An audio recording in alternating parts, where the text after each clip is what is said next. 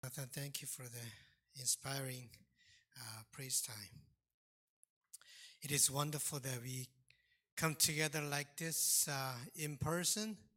How wonderful it is to see people uh, in the pew, you know, standing up here, speaking to, preaching to the empty sanctuary was not easy. Uh, you, you, know, we human beings, uh, we are, yes, so we are not just physical being, we are spiritual being. But at the same time, the physical being and spiritual being, uh, being are not separate. They are deeply connected. When we are not uh, physically together, we don't feel the energy. Uh, and then when we see people, when, I mean, that, that we get new energy after uh, KSM service. KSM, since it has more uh, number, uh, we just restrict to, to the, uh, the odd number districts. And after the service, uh, this uh, one old lady came to me with tears in her eyes. And then she told me, Reverend Moksanim, you know, I was not in the church. I was in heaven. she loved it so much. And the last time we had a brief uh, uh, open uh, opening, uh, on the way home, all the way home, she said she cried uh, because it, it is so important to meet people, to be together physically, and have uh, worship together. So I'm so glad that we start having this in-person service. so once we open up in September, maybe uh, will have uh, lots of uh, energy, excitement. And I told the KSM members today, you know, worship, if you don't give all the way, that's not worship. Worship is always you give everything, you give all the way. You don't just sit around and observe the worship. Only way to worship is give all our heart, our soul, our body, and our strength and our uh, praise and, and everything, uh, and then worship God. That's what worship is. And God gave us this beautiful worship as a gift, as a, uh, as a blessing for all, of us to live our lives with confidence and strength. And this worship gives us that kind of strength to live uh, our lives. Jesus gave us a wonderful parable. Uh, the kingdom of God is as if someone would scatter seed on the ground and would sleep and rise night and day, and the seed will sprout and grow. He does not know how. He does not know how. That phrase strikes me. It inspires me. It gives me a sense of freedom. I don't need to know everything. I don't need to control everything that I do.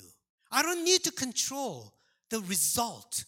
So it gives me the sense, gives me a sense of freedom. I'm not talking about laziness of not preparing thoroughly and just expecting a good result. I'm not talking about that kind of laziness. I'm talking about for those who are really working so hard, they realize how important it is to believe that the, the result is not always up to you. Because they always feel that I've not done enough.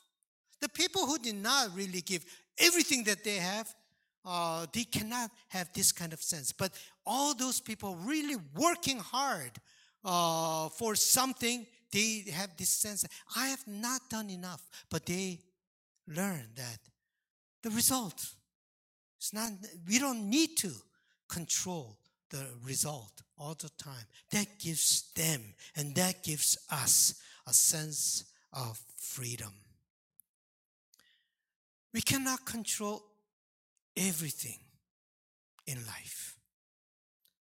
We're trying to live a good life, and we hope that through our good life, God's kingdom may be built. But we don't know how the kingdom of God is built out of our life? Nobody knows. What Jesus is trying to say is this You are not the one who builds the kingdom of God, it is God Himself who builds the kingdom of God.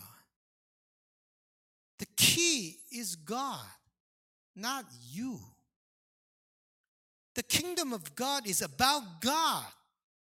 And the kingdom of God is not about you. That's why St. Paul said this I planted, Apollos watered, but God gave the growth. God gave the growth.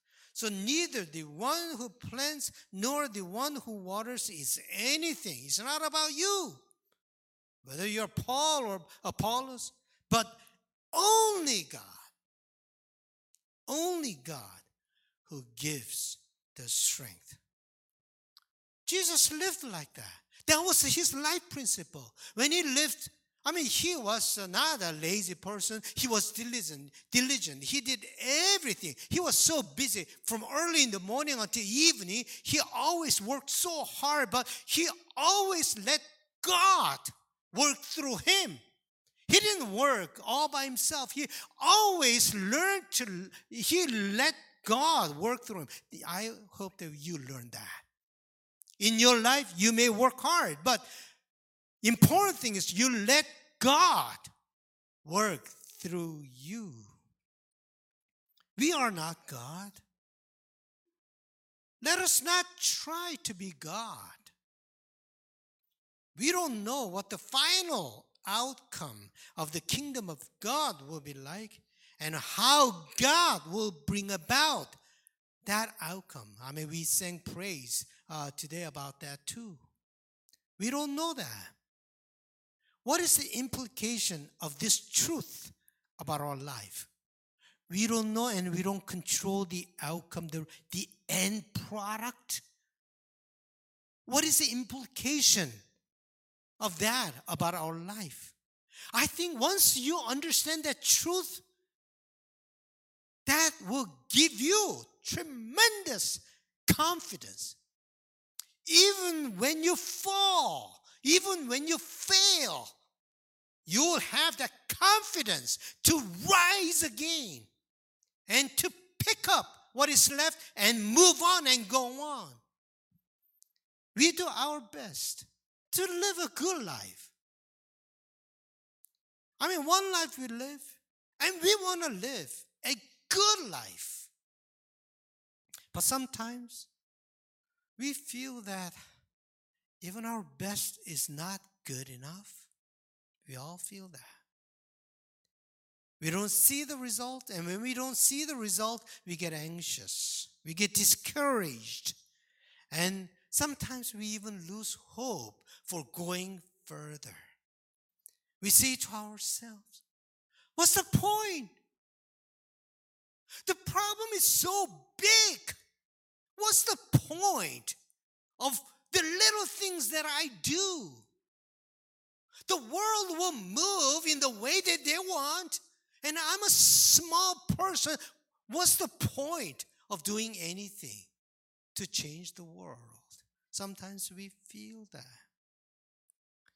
But when we believe that, ultimately, God will bring about the mysterious results in the way that we don't know.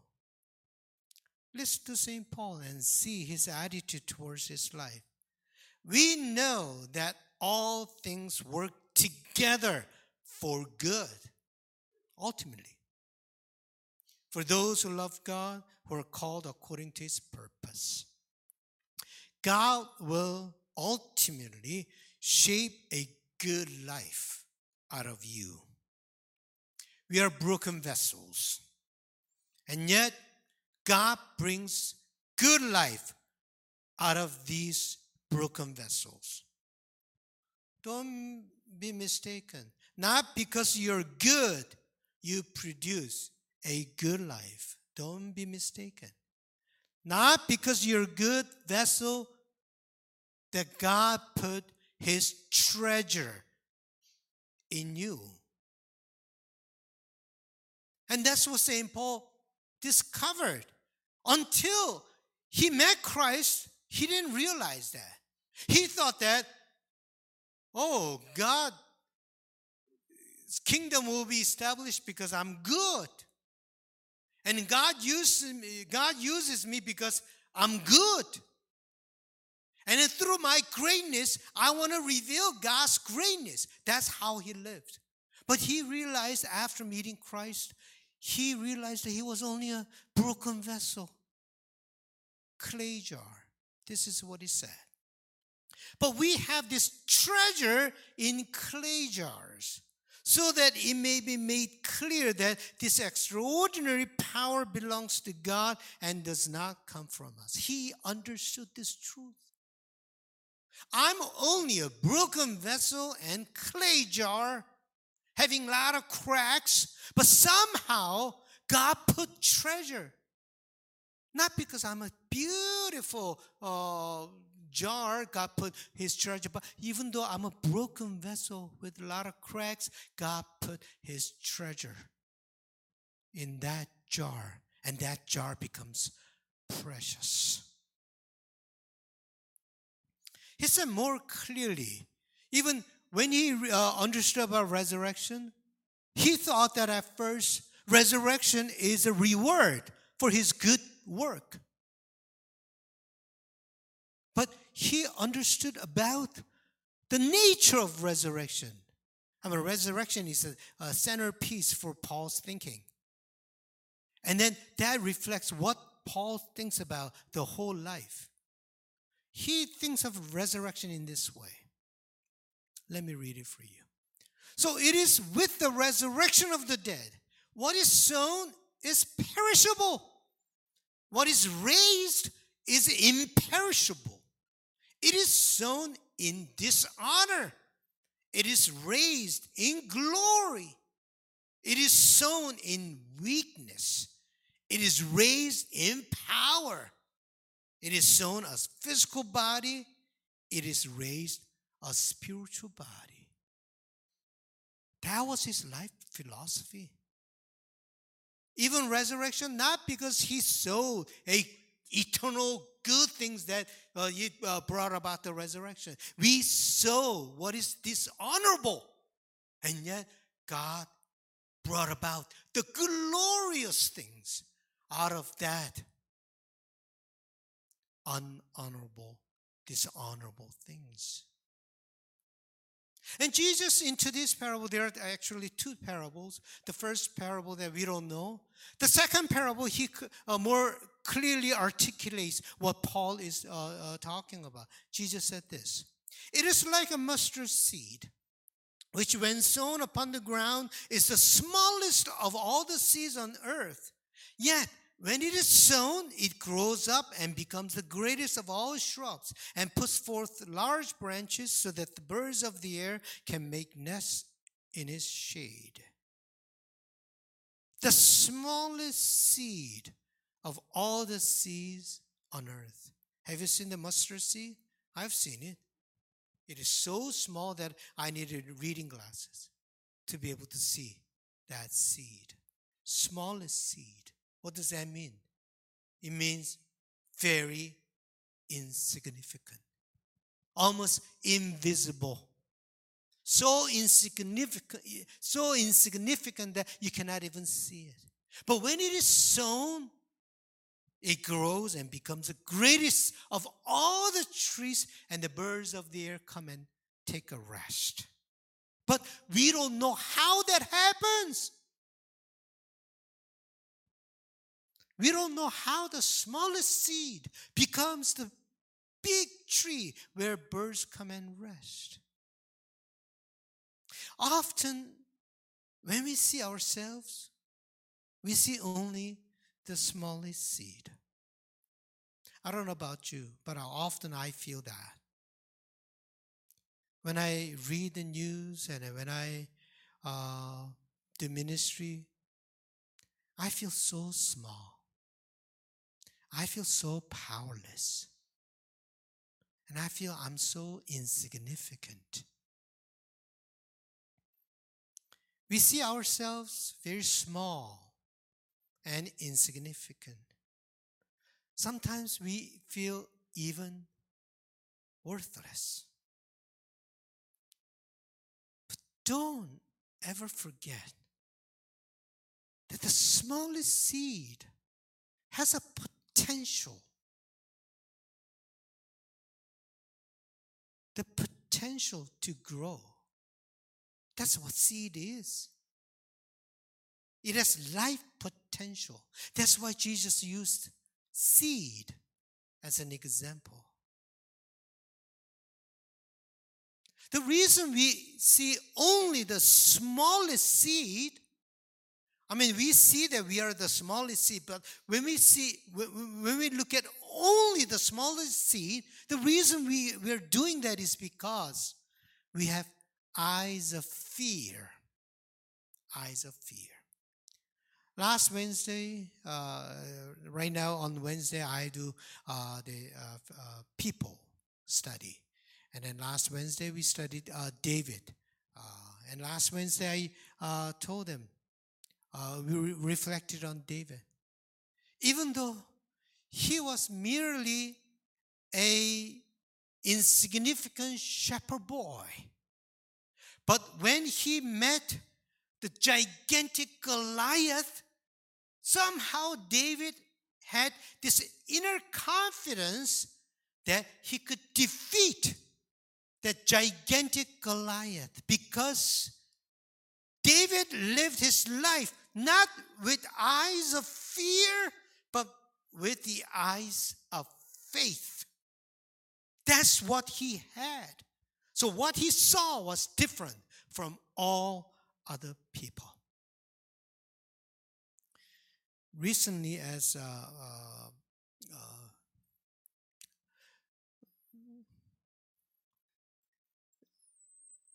I mean, uh, whenever we think about these stories, uh, I get emotional. But recently, we have witnessed two terrible events. One is the discovery of the remnant uh, remains of 215 uh, indigenous uh, children. But it's not just 215 uh, children. Uh, there are uh, 4,000 missing children. You don't know where you may find more of these bones in all of the place. We are confronted again with the evil that was done to the indigenous people in this country. They have been saying all this time. There were several truth and reconciliation uh, conference and meetings, and they share their uh, very difficult stories with the world. Just think about how you feel when your when your children are taken away without your consent, against your will, and some of them never come home. All those young parents who have children, think about your children are taken away against your will and never come home. I was thinking about my own grandchildren. Another story is what happened in London, Ontario. Oh, whole family had a wonderful evening, walking together, chatting. The husband was a physiotherapist. Wife was studying, wanted to study uh, uh, the, the PhD. They were chatting about their dreams and then how beautiful today is, how nice it is uh, for us to be able to walk. And the whole family was massacred except a nine year old boy. And I said, how is he going to survive now? Without grandparents, parents, siblings, all by himself. The killer intentionally killed them by mowing them with his truck simply because, simply because they're Muslim. Simply because. What a crazy world! And what a crazy idea! When I heard the story, I cried deep inside. I asked why? Why? And I felt so helpless and powerless. When we hear stories like this, we feel so helpless and powerless. And we have temptation to say to ourselves, oh, it's a reality. We just have to accept that as a reality. No, I won't do that. I won't just accept it as the reality. I will never lose hope for the goodness of humanity. When God created the human beings, God said, Good. I believe that ultimately someday that good that God declared will be restored. I'll never lose hope for that.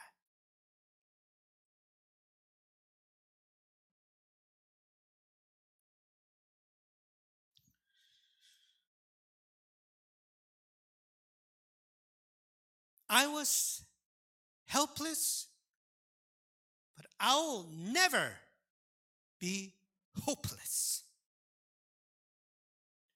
Sometimes we feel helpless, but we will never be hopeless. The lead singer of the group Tragically Hip, Gord Downie, produced an album, Secret Path, and he did this project. Inspired by the story of a young boy, Chanie Wenjack. He was 12 year old Ojibwe boy who died attempting to run away from the residential school in Kenora to his home about 600 kilometers away. He couldn't stand being in residential school all by himself 12 year old boy tried to go home, which is which was 600 kilometers away. But on the way, he died. So Gord Downie, remembering him, inspired by him, he did this project to raise 100 million uh, dollars. Gord Downie used his gift and talent, he didn't give up. Our parable, parable today tells us not to quit, not to give up. Simply because if we don't know the result, do not quit. Simply because we are the smallest seed, do not quit simply because we don't see the result right away, do not quit. We should continuously spread the seed, even though we do not know the result. We may not change the whole world, but we'll keep sowing the good seed. That's what we can do. We will sow and wait I mean, that's, that was a spirit we had when we uh, raised the fund for the nursing home, Rose of Sharon. We say, we often say that power corrupts.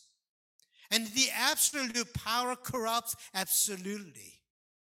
But also, don't ever forget that powerlessness also corrupts. This, is, this was uh, what a Canadian writer Mary Jo Leddy said in her article. This is what she said We are tempted by power and it corrupts our family life, our church life, our social life, but even more significantly, I think we are tempted by powerlessness, and powerlessness corrupts. Our sense of powerlessness cannot give us an excuse to give up doing what is good. Sometimes we ask ourselves, Who am I? What's the point? I'll just take care of my family. I'll just take care of the small church that we are part of. I'll just do whatever I want. And beyond that, I don't even have power. I don't. I cannot do anything. And we just enjoy or entertain that powerlessness, and that is a corruption when we don't do anything about it. Powerlessness can corrupt too. Sometimes powerlessness makes us very selfish, very small, and keep us very small.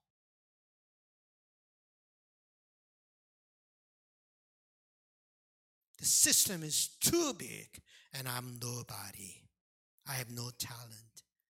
We see challenges too big for us to handle. Yes, we all feel that. Nobody's exempt from feeling that. Everybody feels that. That's what life is like. We always feel small and insignificant compared to the problem that we face. But let us not make that, make that as an excuse not to do what is right. God will use the seed we sow. God will make the seed grow. We don't know how, but God will do it. But if you don't sow the seed, even God cannot do anything about it. If you don't spread the seed, even God cannot do anything about it. In the second parable, Jesus said, It is like a mustard seed, which when sown upon the ground is the smallest of all the seed on, on earth. Yet when it is sown, it grows up and becomes the greatest of all shrubs. Faith is not believing what you can see. Faith is believing what you cannot see. Faith is not believing what you can do. Faith is believing what you cannot do. So today's parable has a tremendous implication for our life.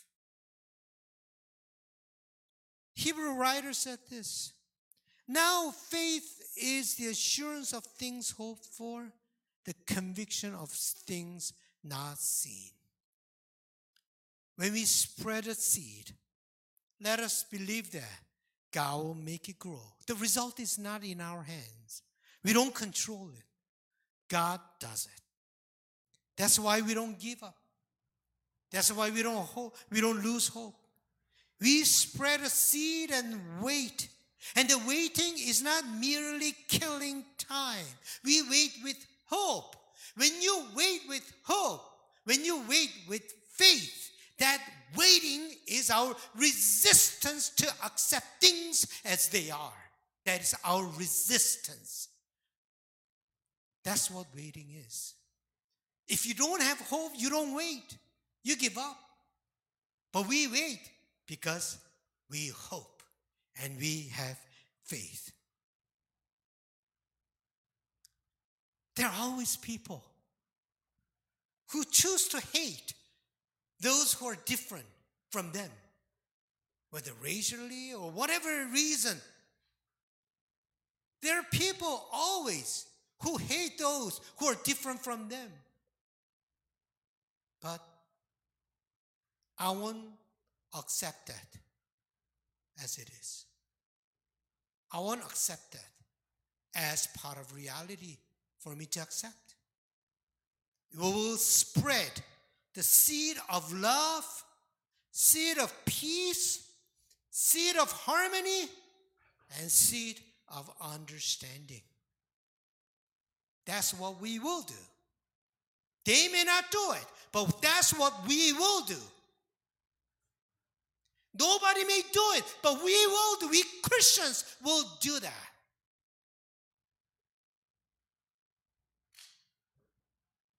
I don't just believe in the name of Jesus.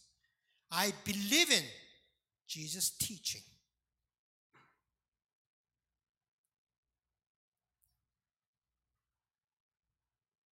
We sow the seed and wait. Sometimes we feel helpless, but we are never hopeless. There's hope within us. And this is hope that I, is not hope that I created. It is a hope that God gave me. That hope is within me. That hope will save me. And that hope will come to be realized someday because it's what God gave me. It's not up to me, it is God who gave me that hope, and that hope will be realized, and God will do that. And with hope, I'll spread a seed and wait.